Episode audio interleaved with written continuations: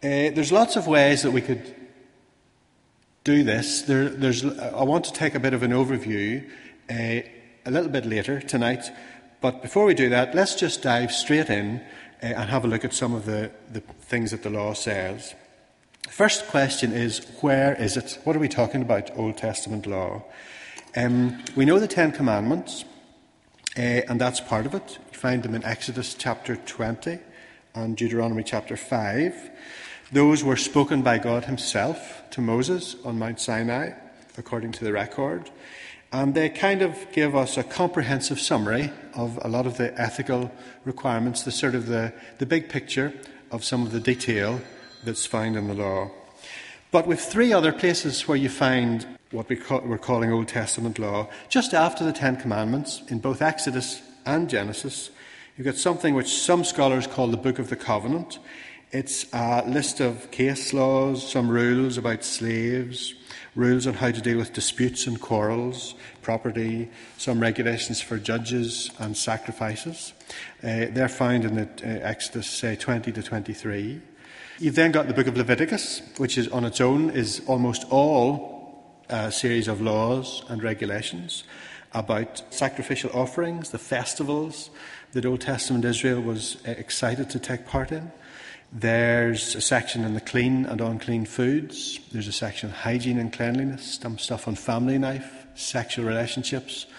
That's Leviticus. Now, that law, the Ten Commandments, the covenant in Leviticus, was stated to be given to Moses by God at Mount Sinai. So, back to the narrative children of Israel have been, Abram was called, they were in Egypt, ended up in Egypt, rescued from Egypt in the Exodus, and then God brought them to Mount Sinai in, in Egypt, probably, and gave them this law. That's where the stuff happened.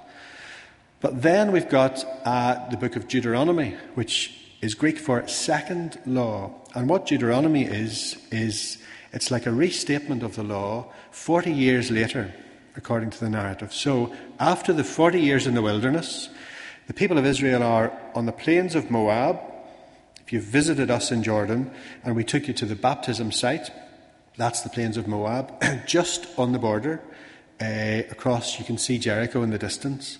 Moses brought the people together and he preached a sermon which is recorded as the book of Deuteronomy, in which he restated a lot of what had already been stated in Leviticus and Exodus. Some of it in the same way, some of it slightly developed, slightly expounded on, uh, slightly explained. So that's what we're talking about tonight. Don't be frightened of it. It's actually more accessible than you think. The book of Deuteronomy is quite an easy read if you sit down and, and read through it. There's some narrative in it, there's a bit of a story and because it's preached, it's, it's, it's quite, I think it's quite devotional in some ways. You've got a few chapters in the middle of Leviticus, uh, say from 19 to 26, are a nice, easy read as well to get some idea of how things work. Because as Moses says when he was at the end of Deuteronomy, when he's finished preaching, he says, These laws are not just idle words for you, they are your life. By them you will live long in the land you're crossing the Jordan to possess. So that's the context. Israel is rescued, just about to head into the land of Canaan, and that's when the law is given. So, what does it say? There's lots of scholars have lots of ways of dividing it up and categorizing the different types of law and the different subjects. I'm not going to get into any of that. I've just picked out a few different areas that I thought are interesting for us as a way to get in. We'll do a few of them and then we'll jump out and, and sort of take a different look and see what things say. But this is the first one that I've got up on the screen. It's a verse from Deuteronomy chapter 12, and it's about the number of laws, number of texts which deal with the worship of Israel and the festivals that Israel uh, is supposed to, um, to enact. So this verse says, Destroy completely all the places on the high mountains and on the hills and under every spreading tree where the nations you are dispossessing worship their gods. Break down their altars, smash their sacred stones, and burn their Asherah poles in the fire. Cut down the idols of their gods, and wipe out their names from those places. So, this is about specifically Israel living in a land where there's another religion already there, and God requiring them to be different, to not get involved in the religion of the other people that's, that's, that are there, and not to, to worship in the way that they worship. This was one of the main checklists on the audit that we talked about the first week when the, the writers of the books of Samuel and Kings comment on the kings of Israel one of the comments was, and we read one, I think, oh, it's the next slide. We read a comment on King Manasseh, who was one of the bad kings. And, and the writer of the Kings there says Manasseh did evil in the sight of the Lord. He followed the detestable practices of the nations the Lord had driven out before the Israelites. He rebuilt the high places that his father Hezekiah had destroyed. And he also erected altars to Baal and made an Asherah pole the way Ahab, king of Israel, had done. So Manasseh is directly going against what we just read in Deuteronomy. And this is very important in the story of Old Testament Israel how the kings and the people did or did not embroil themselves in the religion of the Canaanites. Now, there are many other prohibitions uh, of actions and ceremonies which were related to the Canaanites and the other peoples who lived in the land, um, which we'll not read all of them. There's, there's stuff about child sacrifice sorcery, casting spells, things that the Canaanites did that Israel was prohibited from doing, all making it very clear that Israel had to be distinct from the host nations, the nations uh, surrounding them.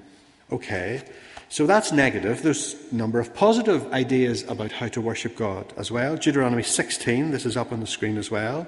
Verse 1, this is about the feast of the Passover or unleavened bread. Observe the month of Abib, which is roughly April and celebrate the Passover of the Lord your God, because in the month of Abib he brought you out of Egypt by night. This is a requirement to celebrate the redemption from Egypt, and we find echoes of this, obviously, in the Lord's Supper, which was first enacted during the feast of the Passover, and from which we find some continuity today. Also, you've got the Feast of Weeks, a couple of verses on down, also on the screen. Count off seven weeks from the time you begin to put the sickle to the standing corn. Then celebrate the Feast of Weeks to the Lord your God by giving a freewill offering in proportion to the blessings the Lord your God has given you. Standing here at Harvest Thanksgiving, we can see that, that we do the same thing. We still give thanks to the Lord for the produce uh, of our of our of our uh, of the work of our hands and the produce of our fields. Also on the screen, next one you got the Feast of Tabernacles. I'll not read all of these, but celebrate the Feast of Tabernacles for seven days after you've gathered the produce of your threshing floor and your winepress. Be joyful at your feast, you, your sons and daughters, your men servants and maidservants, and the Levites, the aliens, the fatherless, and the widows who live in your towns. That's the Feast of Tabernacles. It's still done in Israel today. I know people who are from Europe and aren't Jewish who got all mixed up uh, in Jerusalem when they moved to Jerusalem for a, to work for a work project at these tents that people had in their back gardens, which is what they set up to do this Feast of, of, Tabernacles. And this guy didn't know any of that and got himself into all sorts of cultural difficulties by misunderstanding why people had tents in the garden. So, still very much alive today in Israel. Those three festivals in Deuteronomy 16:16 16 says, Those are the three times a year when men must appear before the Lord your God at a place he will choose. These are three of the important regular festivals in uh, Old Testament Israel. Now, there was another one, the Day of Atonement. Uh, I don't have a text for this because uh, it's all of Leviticus 16. Yom Kippur, it's a very important day in, in Israelite worship. The priest has to put on special clothing. It's the only day of the year that he's allowed into the, the, the, the holy place in, in the tabernacle. Two goats are selected. A bull is selected and sacrificed for the sin offering for the priest. One goat is then sacrificed for the atonement of the people, and the other goat is sent out into the desert, and that's the scapegoat. We'll not get into any of that, but a very practical, real, concrete way of demonstrating or teaching theology from the priests to the people. Lots of rules and regulations about what happens to the blood, how the coal for, the, for the, the fire should be dealt with, what incense to use. A very public, lasting ordinance which Israel was to do once a year, and still, of course, today it's the high day uh, in, the, in the Jewish calendar and very much celebrated on a public holiday in Israel. Lots of other rules for how priests should behave, uh, but basically, Deuteronomy and Leviticus they give us a very colourful, vivid picture of how Israel should worship uh, in the Old Testament. First of all, centred on the tabernacle in the days before Solomon, and then it moved, things moved to the temple in Jerusalem after Solomon built the temple. We had an Old Testament lecturer when we were at college who was Jewish, from a Jewish background, and he talked about the great barbecue. He talked about how the excitement of country people from Galilee or somewhere else outside Jerusalem coming up once a year or, or in these other feasts and, and hearing, the, hearing the bells and smelling the incense, but most of all, smelling the meat that was being cooked uh, from the temple, and he saw this as a great celebratory barbecue that everybody uh, got to take part in. And some of the Psalms, the Psalms of Ascent, sort of record the excitement of the people coming to Jerusalem and, and seeing how this all worked.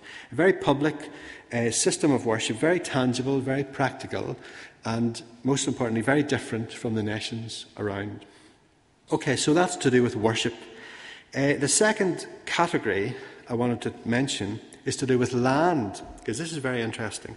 Land was part of the promise that God gave to Abraham way back as part of his covenant promise. Three things he was promised many descendants, land to live in, and that they would be a blessing to the nations around them. And they were brought to a land which was not originally theirs. And there's lots of difficulties that we have with that. But putting that aside, Numbers 34 describes the land Uh, the, the, the geography of the land. Joshua 13 to 19, in great geographic detail, tells you exactly what tribe got what piece of land, what their boundaries were, and who they lived next door to. So you've got a very, let's say, equitable sharing out of the land amongst the tribes according to need, not according to whichever tribe was most successful in battle or beat the other tribes to get the land. The land was not owned by Israel or by the people in Israel. The land was owned by God. This is very clearly stated. Um, and only 11 of the tribes were to get the land. The priesthood weren't allowed to own land. So the Levites, numbers, oh, I have this up, yes. The Levites weren't allowed to own land. The priests, who are Levites, indeed the whole tribe of Levi, are to have no allotment or inheritance in Israel. They shall live on the offerings made to the Lord by fire for that is their inheritance. That we'll maybe come back to that later, but the priesthood, who were a very powerful group in Israel, were prohibited from owning land. Very interesting. Uh, third, third thing to do with land is that land could not be sold. This is to do with is with, with the, the people not owning it and with God remaining the owner of it. So Leviticus twenty five twenty three says, The land must not be sold permanently, because the land is mine and you are but aliens, say foreigners, and my tenants. Now, we'll not read Leviticus 25, but we see what that means in the idea of the Jubilee. So, the Jubilee is when every 50 years, all the property which had been exchanged, and I've just said you can't sell land, but what the different tribes and families could do was to exchange land or sell land um, between each other for a period of time. And at the end of every 50 years, everything was reset and the land went back to the original family owners. And Leviticus 25 actually explains how this works. It says you're selling the land based on the number of years left before the next Jubilee. And it talks about that. So uh, if you're on year one, you're selling your land, you're selling the use of the land, you're basically renting it for 49 years. So you're going to get a good price for that. But if it's three years to go to the Jubilee, you're not going to get, as get a good price because 50 years there's a reset, the land comes back. What does that do? That avoids the more powerful families from becoming more powerful and gaining more land, and the weaker families and the smaller ones, and maybe those with, with, with, la- with, with worse land, uh, it, it prevents them from continually being subjected to the more the success of the more powerful tribes. You remember the story of Ahab. Um, when Ahab wanted to buy Naboth's vineyard, do you remember that? I'm not going to take time to read it, but he wanted to buy the vineyard from the guy Naboth. Naboth's reply, you probably didn't notice. Naboth said, Oh, the Lord forbid that I should give you the inheritance of my fathers. And if you just read that, you'll assume that, well, Naboth's just saying, Well, no, I mean, uh, no, God forbid, I'm not going to sell that to you. But he's actually saying, No, the Lord forbids that I sell you the, the inheritance of my fathers. He wasn't allowed to. Ahab wasn't allowed to become the owner. He was allowed to rent it, but that's not what he had intended.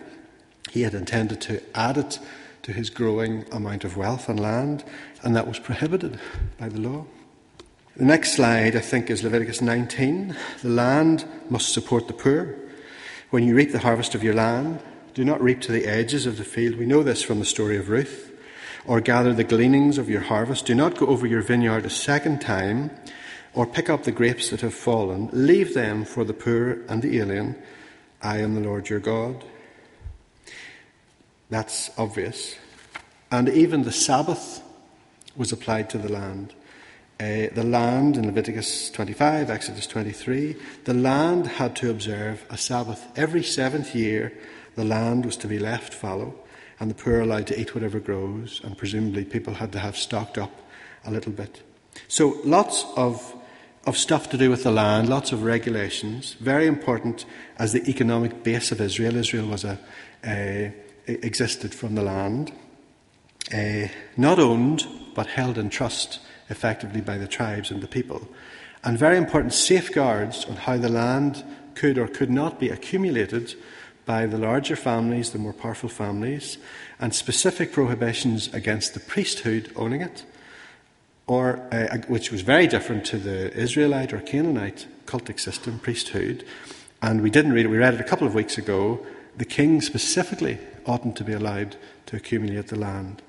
And it was reset every 50 years. Lots of stuff more we could say about the land, but um, very key part of this. The third category I picked was because we, we sort of we talk about the food laws. I haven't got a slide for this, but there's a list in the Leviticus chapter 11 or Deuteronomy chapter 14. So the Israelites were allowed to eat ox, sheep, goat, deer, fish with fins and scales, but not pigs, rabbits, camels, or fish without fins and scales. Now, we could speculate why. We could, people have talked about food safety, the climate, and the type of meat, and the type of lack of storage and refrigeration facilities, and all of that. There are also some ideas about this, a lot of this kept the Israelites again separate from the surrounding nations. If we read them out individually, they sound silly today. They sound not relevant to us very clearly. But very interesting how the list in Deuteronomy, anyway, begins and ends. So you got this food list, but at the beginning, in verse 1 of Deuteronomy 14, it begins by saying, You are the children of the Lord your God. You are a people holy to the Lord your God. And then it lists. And then it ends in verse 21 by saying again, But you are a people holy to the Lord your God. So the food laws are explicitly related to the holiness of God. And this sounds so way out for us, but if you go to Israel, you'll not be able to buy a cheeseburger. Because Leviticus 14:21 says, "Do not cook a goat in its mother's milk." And the Jews over the years have extrapolated this to not mix meat and dairy. So you'll never get a cheeseburger at McDonald's, nor will you get a, not easily, a latte after your lunch. Because what they do is they have, they make dairy, they make breakfast a dairy meal. You get lots of nice cheeses and milk and all the rest. You not get any meat in the morning. Lunchtime is when you'll get the meat. You'll not find milk or dairy anywhere. I was at a conference once in Israel and I asked for a cafe latte after my lunch. And I was basically brought into another room and told that I could have it in the other room as long as I drank it in the other room before I went back, because it was such uh, an offensive thing to even secular Jews are used to, to these um, kosher laws. So, seems strange to us, but still very much alive amongst uh, Jewish uh, communities today. The cleanliness laws we won't get into in detail. There's lots of stuff in Leviticus about purification after childbirth. Skin infections, there's lists and lists of instructions about skin infections and how they're to be taken to the priest and how there's guidance for the priest as to how to know what to do with them. There's a whole dose of stuff about mildew on clothing. Again, it's the priest that has to determine whether the clothing has to be burned or whether it can be washed. There's a section on bodily discharges and what to do if that happens. Lots of details. I'm sure there are medical studies that have been done uh, arguing how relevant or irrelevant these things are today. We sometimes worry, I think, about the growing list of responsibilities that we put on our Presbyterian ministers. But uh, the Old Testament priest had to act as a butcher and a doctor and a health inspector, so count yourself lucky. Moving through these rapidly, there's, uh, there are laws to do with family and sexual relationships. There's a whole list in Leviticus 18 who you can't have sex with. Um, it includes close relatives, other people's wives, men if you're a man, animals. Many of these are legally and morally accepted by society today. Still, there's prohibitions, others not so much. But it's very interesting how the chapter begins. Uh, Leviticus 18, verse 3 says, You must not do as they do in Egypt, where you used to live. You must not do as they do in the land of Canaan, where I'm bringing you. Do not follow their practices. I am the Lord your God. That's the verse at the beginning of the list of prohibitions. And at the end it says, Keep my requirements and do not follow any of the detestable customs that were practiced before you came, and do not defile yourselves with them. I am the Lord your God. Again, a key reason for these is that the people were to be distinct from the surrounding nations. There are economic laws dealing with economics and debts and protection of the poor. I haven't got any for the screen, but Deuteronomy 15 requires that all debts are cancelled every seven years. Verse 1 says, At the end of every seven years, you must cancel debts. And it's not just a throwaway comment. The next verses get into the detail as to how this happens. It does mean what it says. There's a section in Exodus 22. It's do not ill treat an alien, that's a foreigner or oppress him. Do not take advantage of a widow or an orphan. If lending to the poor, do not charge interest. And if you're taking collateral, like a coat or something, take account of the need of the person. If they're a poor person and you're taking their coat as collateral, lend it back to them in the evening if they're cold. Um, very practical, down to earth, uh, compassionate requirements for Israel. And of course, a lot of the Quranic legislation or ideas in the Quran is very closely related to the Old Testament. And one of the things we have today is Islamic banking, which many people would say derives from this Torah comment and requirement on not charging interest. Uh, although this is related to not charging interest to the poor, I think most scholars would not say that that necessarily applies to everybody. The, the, the law here does allow Israel to charge interest to foreigners uh, maybe also to, they could extrapolate that to investors, but not to the poor. Uh, okay, there's, there's, uh, there are laws about the judicial process. Witnesses, two or three witnesses are needed for a conviction. There's a penalty for perjury. There are rules for judges. This is all in Deuteronomy 19, 16, 17. Judge fairly for a judge. Do not accept bribes. Do not show partiality. In difficult cases, bring in the priests and get their view. We read a couple of weeks ago rules for a king. Um, Deuteronomy 18 seems a little bit reluctant about the whole idea of a king. It says, okay, if you want to have a king, then he shouldn't be foreign, he shouldn't acquire horses or wives or gold or silver. He must take note of the scroll of the law and read it and follow it. In other words, the king must be subservient to the law, not above it. A very, very important principle, which of course was uh, was, was ridden through by most of the, many of the kings in, in later Israel and Judah. So we could, do, we could do a lot more of that in and out, and we could just look at different laws, and it would be very interesting. Um, uh, but we, we won't take lots of time to do all of that. There is one more topic I want to, to just mention before we move on, and that's to do with slavery. Uh, one of the things I like about the Old Testament, the Bible, is it's very realistic, it's very down to earth. So, in real life, even in Israel, families got into debt and poverty. Maybe sons were sick and they couldn't farm the land. Maybe there was something, disease on the land and it didn't produce. Whatever. But the law allowed them to sell themselves as slaves or workers um, to other families to provide income to support themselves. The brutal reality of real life. But look at how the law treats slavery. A couple of different things just to, to mention. Exodus 21 uh, says that any purchased Hebrew slaves, so Israelites who have been lent themselves or sold themselves to other Israelites, must be set free after six years if they want. Totally free. That's the end of their slavery. Can't have the slaves for more than that unless they actively have decided that their lot is better as employees or slaves than it would be if they went back to their own land. Very interesting. Now, that in itself could be a problem for unmarried women. You could take in a girl, um, she works for six years, you decide, we'll just cast her out. An unmarried girl is a very vulnerable person, especially from a poor family. Even, I mean, we can even see that from having lived in Jordan. This is a very, very dangerous situation. So the law here prohibits the family who owned her from casting her out. So unmarried girls cannot be discarded and just sent to, to go free. They must be redeemed back by the family that originally uh, that she was part of, if their original owner doesn't want her anymore.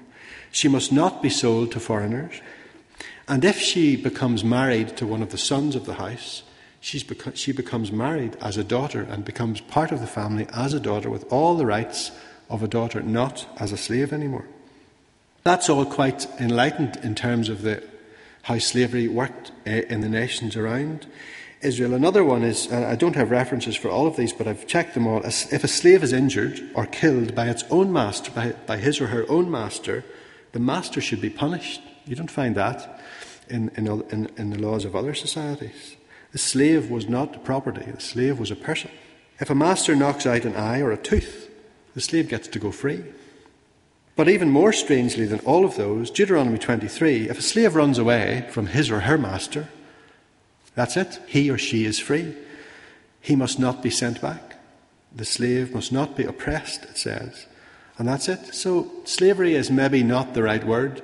It conjures up a lot of things that we bring to it which aren't probably the way things were in those days. And this is all a very radical approach very much in contrast to how slavery worked in the surrounding nations at the time. One more thing on slavery. Uh, Israel went to battle quite a lot. You can see this in the Old Testament. So Deuteronomy 21 says when a man goes into, a, a warrior goes into a village or a town, sees a girl, they, they win the, they, they win the battle, brings the girl home, she must be left alone for one month. He, he cannot use her as a spoil of battle. Then, after one month, he can't touch her. She must either be married to him, in which case she becomes his wife with all the rights of a wife, or she's set free. She cannot be treated as a slave. Sometimes you hear people castigating Old Testament Israel, and there are difficulties in how, for me, in, how, in the conquest and in other passages. But in the middle of all of, the, all of that, in the context of the day, there's some fairly radical stuff here in terms of protecting the humanity of, of individual people that you don't find uh, in other nations. Even in the harsh reality of slavery, slaves have to be treated with respect, not as uh, property. So that's that's us dipping in and out, and that's interesting. But you can do that at home. You can read, as I've said, you can read swathes of it. If you read two or three verses, it won't. It'll seem strange. But if you read a few chapters, you begin to get a, a bit of a feel, especially eh, with the narrative, and imagine yourself just about to take on this responsibility of living in a new land that God had given you and living for Him in that land. But I want us to um, to stop dipping in and out, and I want to step back actually and look at and notice a couple of things about the law and how it was given. The first thing is that the law was given as part of the covenant. So we're back to our first week, and we talked about this relationship between God and the story where He chose Israel and set them into the land. So the, the, the, law, the law, was part of the covenant. Um, on the board, we've got Exodus 19, verses 4 to 6. This is what Moses was given by God as part of his speech um, just before the Ten Commandments came. God says, You yourselves have seen what I did to Egypt so the Exodus has just happened. They've just been rescued and they've come to Sinai. You've seen how I carried you on eagle's wings and brought you to myself. Now, If you obey me fully and keep my covenant, then out of all the nations you will be my treasured possession. Although the whole earth is mine, you will be for me a kingdom of priests and a holy nation. So the law which God is just about to give was part and parcel of the covenant with Israel. He'd rescued them from Egypt, he was sending them into the land, and the law, which was also a gift of covenant, and the law was their guide as to how they should live. Did you ever notice that the Ten Commandments doesn't begin, Thou shalt have no other gods before me? It begins, I am the Lord your God who brought you out of Egypt, out of the land of slavery. You can't get any more specific than that. The law of Israel is part of the requirements of the covenant that were given to Abraham and Moses and goes along with the other components, which include the land, promise of land, and the promise of being a blessing to the nations. Okay. The second thing, which I think is very interesting, which is what we'll talk about the most now, is that the purpose of the law, what we've talked about in all the other verses, the purpose of this was to create and perpetuate a certain type of society. So we've seen a bit about how the law was based on the idea of Israel's tribal structure. Family elders had some decision making power. You had judges, you had priests, and reluctantly, at some point, maybe you had a king. We've seen the importance of the land, land divided out amongst different tribes, very important for the well being and survival of Israel, farming and agriculture. The, the clans were almost self sufficient within each other. We've seen how the land couldn't be sold permanently every 50 years, uh, it had to be reset.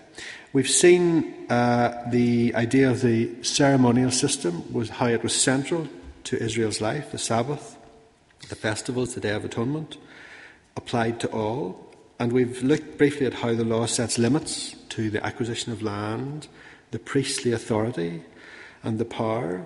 Uh, even the king was limited in how he could use his position to gain more wealth for himself.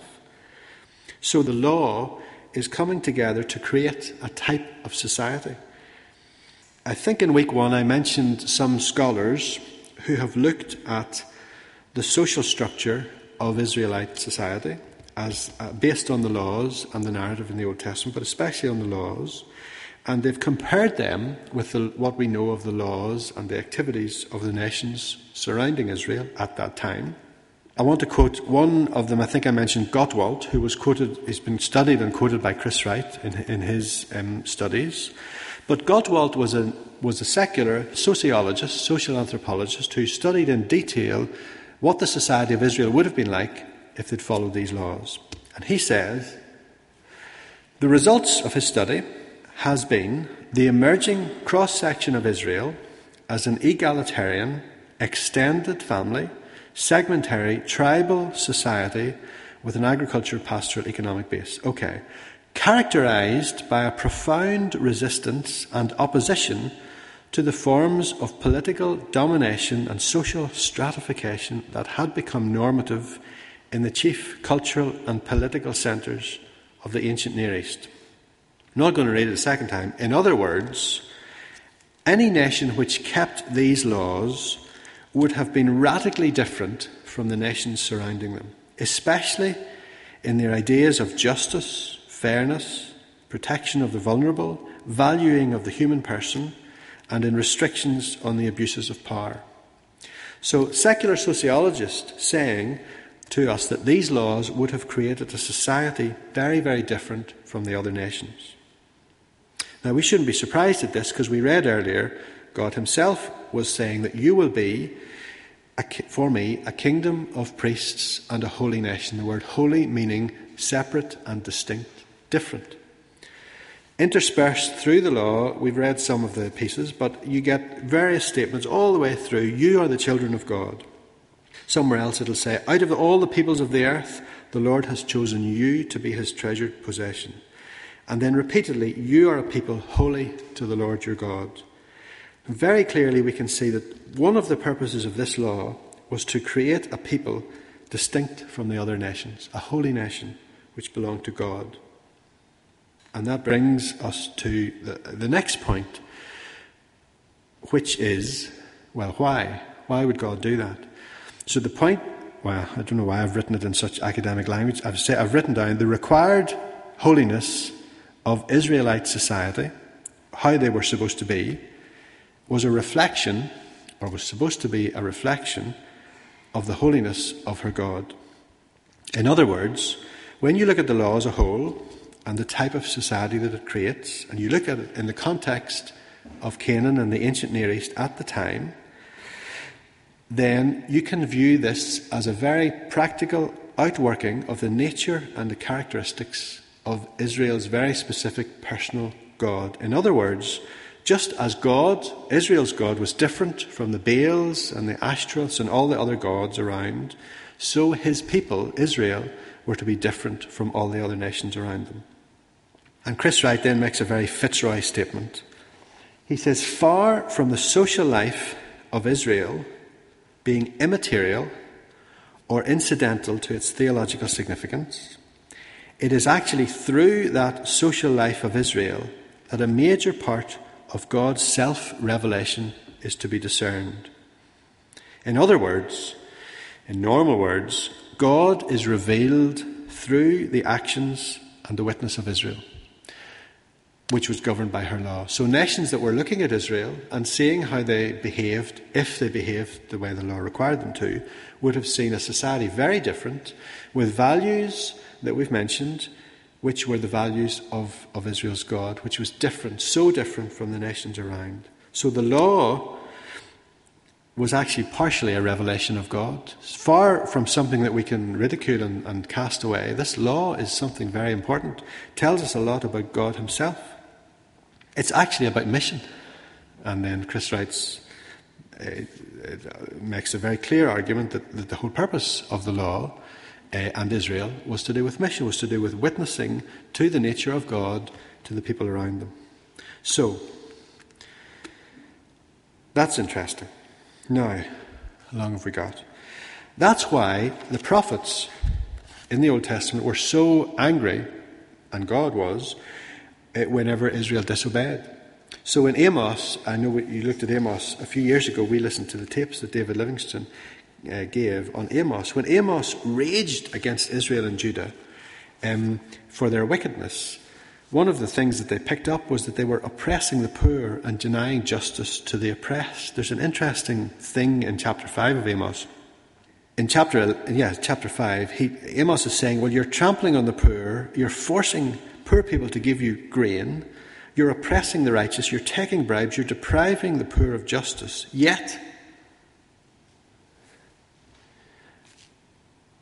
Uh, well, he's saying here, I dis- yet, yet the religious system is still going on because he says then, I despise your religious feasts. I cannot stand your assemblies. Even though you bring me burnt offerings and grain offerings, I will not accept them. I'm fed up with the noise of your songs. I will not listen to the music of your harps. So hold on. What's Amos saying, or God saying here? This, the system is still happening. The temple stuff, the ceremonies, the worship, the sacrifices is still happening. But earlier in the chapter, the poor are being oppressed, the righteous are being denied justice, um, the, the courts aren't working, judges are taking bribes. God is saying He's not interested in this, in the ceremony, if the people aren't being, being fair, if it's not accompanied by fairness and justice. So the contraventions of the law, when Israel didn't obey the law, that was important because they're witness to the nations was being harmed and God's name was being harmed. Which is why, and we'll not get into Jeremiah, but it's why Jeremiah explains to the people that if they keep, as it says at the end of Deuteronomy chapter 27, if you keep the terms of the covenant, you'll keep the land, but if you disobey, you'll lose the land. And that's exactly what happened in the exile. So then, in the New Testament, the context that Jesus was born into is very much still related to the law. Think of all the dialogue and the discussions that Jesus had with the Pharisees. The Pharisees were this group of people who were fixated with how to keep the law in its context. Very good thing to think about. They were very, very careful about the law. But Jesus had a number of, of encounters with them where he was arguing with, with how they were seeing how the law was supposed to work. So it was very important to Jesus. We looked at the Sermon on the Mount last year. Jesus himself says in Matthew 5 Do not think that I have come to abolish the law and the prophets. I have not come to abolish them, but to fulfill them. And then he goes on to say, repeatedly, You have heard it said, and then he quotes something from the Old Testament law, and then he says, But I tell you. So that formula, well, you have heard it said this, but I tell you this. He uses that to reinterpret a little bit the statements in the law. He does that for murder, for adultery, for divorce, for oaths, for an eye for an eye, for love your neighbour, for hate your enemy. He takes the law and how the people and the Pharisees were seeing it at the time and reinterprets and restates it in a wider way, not just reinterpreting the individual laws, but talking increasingly about the ethical requirements of God's people in the new kingdom of God as opposed to the kingdom of Israel. Jesus is requiring his people, especially in the Sermon on the Mount, to be radically different from the standards and the practices of the rest of society around them. He says several times, You are not to be like that, or you're not to be like them. In other words, the, the Gentiles or the unbelievers around you. So Jesus is teaching the same thing as the law taught to Old Testament Israel that in our social relationships, our attitudes to economic need, to politics, to poverty, that his people in the New Testament, which is a lot closer to us than the Old Testament Israel, his people are required to have a distinctiveness uh, that was similar to the Old Testament requirement to be distinctive. Paul then goes on in Romans and in Galatians and in, in other of his epistles to go out of his way to affirm the importance of the law, but not to require it to be kept, the Old Testament law, by the Gentile church and there's a discussion in Acts 15, which we'll not get into now. So, what has this got to do with us? The law, we've said, is important, very important for Israel. It had a real purpose of making it distinctive. Uh, why are we still talking about it today? Well, three quick things. We've said, number one, it was part of the covenant requirements on Israel, having been rescued from Egypt, sending them into the land of Canaan. It was related to the theocratic system of governments, the tribal structure, and all of that. Therefore, it's not immediately and directly, absolutely, inherently applicable to us. You can't take a verse from Leviticus and quote it to me and say, You must do this. We are not Old Testament Israel. We were not rescued from Egypt, and we weren't being sent into the land of Canaan. So this is not directly, immediately, and transferably applicable to us word for word. Does that mean it isn't relevant? Hold on, what did we say? We said that the law, if we understand it and think about it and understand it in its context, was a revelation of the character of God. Not in a sort of uh, philosophical statements, but in a very concrete, it's like a case study. This is who God's character is, not in, in like those Greek words, he's omniscient and he's all powerful and he's, he's, all, he's um, he's all knowing. It's a case study and a very concrete, specific. This is how we want this people to act in this specific place. We, we've seen the protection of the vulnerable, concern for God's holiness, ethical requirements, being distinctive. We've said that it's about worship and mission, which were the same thing in, in, in, the Old Testament. One of the things Chris Wright often says is in the Old Testament, you can say, For God so loved the world that he sent Israel. Before Christ came, Israel was his people on earth, and Israel's job was to witness as partially a revelation of who God was, and they were to do that by, by obeying the law. So, okay, same for us today. This is a reminder to us, I think, about being on the front line. We are today, Israel isn't here, and Jesus in personal form is not here. We are here, we are in Belfast in 2014, and just as Israel was to be a blessing to the nations and a light to the Gentiles uh, through their keeping of these requirements, which were reflective of God's character, so the same for us today. What did Jesus say in Matthew 5? Let your lights so shine before men that they may see your good works and glorify your Father in heaven. So there you go. Our ethical behaviour is part of our witness to our God, and we can see some of the requirements of what God wants from his people in the Old Testament law. Now, that's really the law finished with for tonight. As, as you'll notice, we haven't really solved any of those questions that we mentioned at the beginning of this series. Um, this, this, little series, which I'm never going to do again, is, is, is over. Um, it's been one small part of Fitzroy's ongoing journey to try and understand who we are and what God would have us do here. But we haven't gone into the detail of the thing, of the, of the verses. That really is, it's like Steve and Jonathan's job uh, in the passages that they deal with week by week.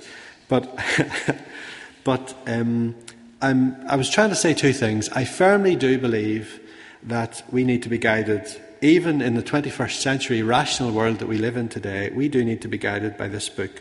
Not but not by treating it literally and not by applying it directly as, as some do. We can't read a verse from the Old Testament or from anywhere else and say that is God speaking directly to us. It's more complicated than that, and, the, and, and the, the, it's easy for us to react against a very literal interpretation and move to the other side, the other extreme, and by saying, well, really, it's a very interesting book. It's got great poetry and great language, and we can sing the Psalms and we can read the stories to our kids, but we have moved on. We are in a different world, and we need to work out for ourselves uh, what God wants us to do. That's not right either. This book does constrain us, it does tell us about God. It's not easy. It would be easy to, if it was literal, if it was the Quran, and we could just we could just quote the words to ourselves. It would be easy if it was finished with, and we could just, you know, tell the stories to ourselves and work out for ourselves how we live. But we're somewhere in the middle. We're in this very um, more complicated but immensely more exciting place of having to think about it, having to read it in its context, having to understand as much as we can about the people and the nations and the geography and the history and the politics of where all this stuff happened. And we're going to have to work out what that said about God, going back to our first week in the story and where this fits in, in the story, the story which we are still part of, and, um, and working out what that God is like, of like going up. Uh, Chris Wright sometimes in places called it a ladder of abstraction. Uh, you, you, take the concrete Old Testament or New Testament context and you go up to the principle of the, the, character of God, and then you come to where we are and you come back down and you work out, well, what does that mean for us today? And in doing that, we need to use the Old Testament laws, the stories, the Psalms, the wisdom writings, the teachings of Jesus, the New Testament epistles, and all the rest, all together to put together a picture of God and His purposes and His characteristics, and then to work out what we should do. And unfortunately, that's not all very easy, and we're not all going to agree on every issue. And we have to work out what are the issues that are important enough to fall out over, uh, and what are not. Uh, and that's not my job tonight. That's me finished. So I thank uh, thanks for letting me do this. I, I've enjoyed it. Um, in many ways, I think we're back to where we started in week one. To me, this is about a relationship.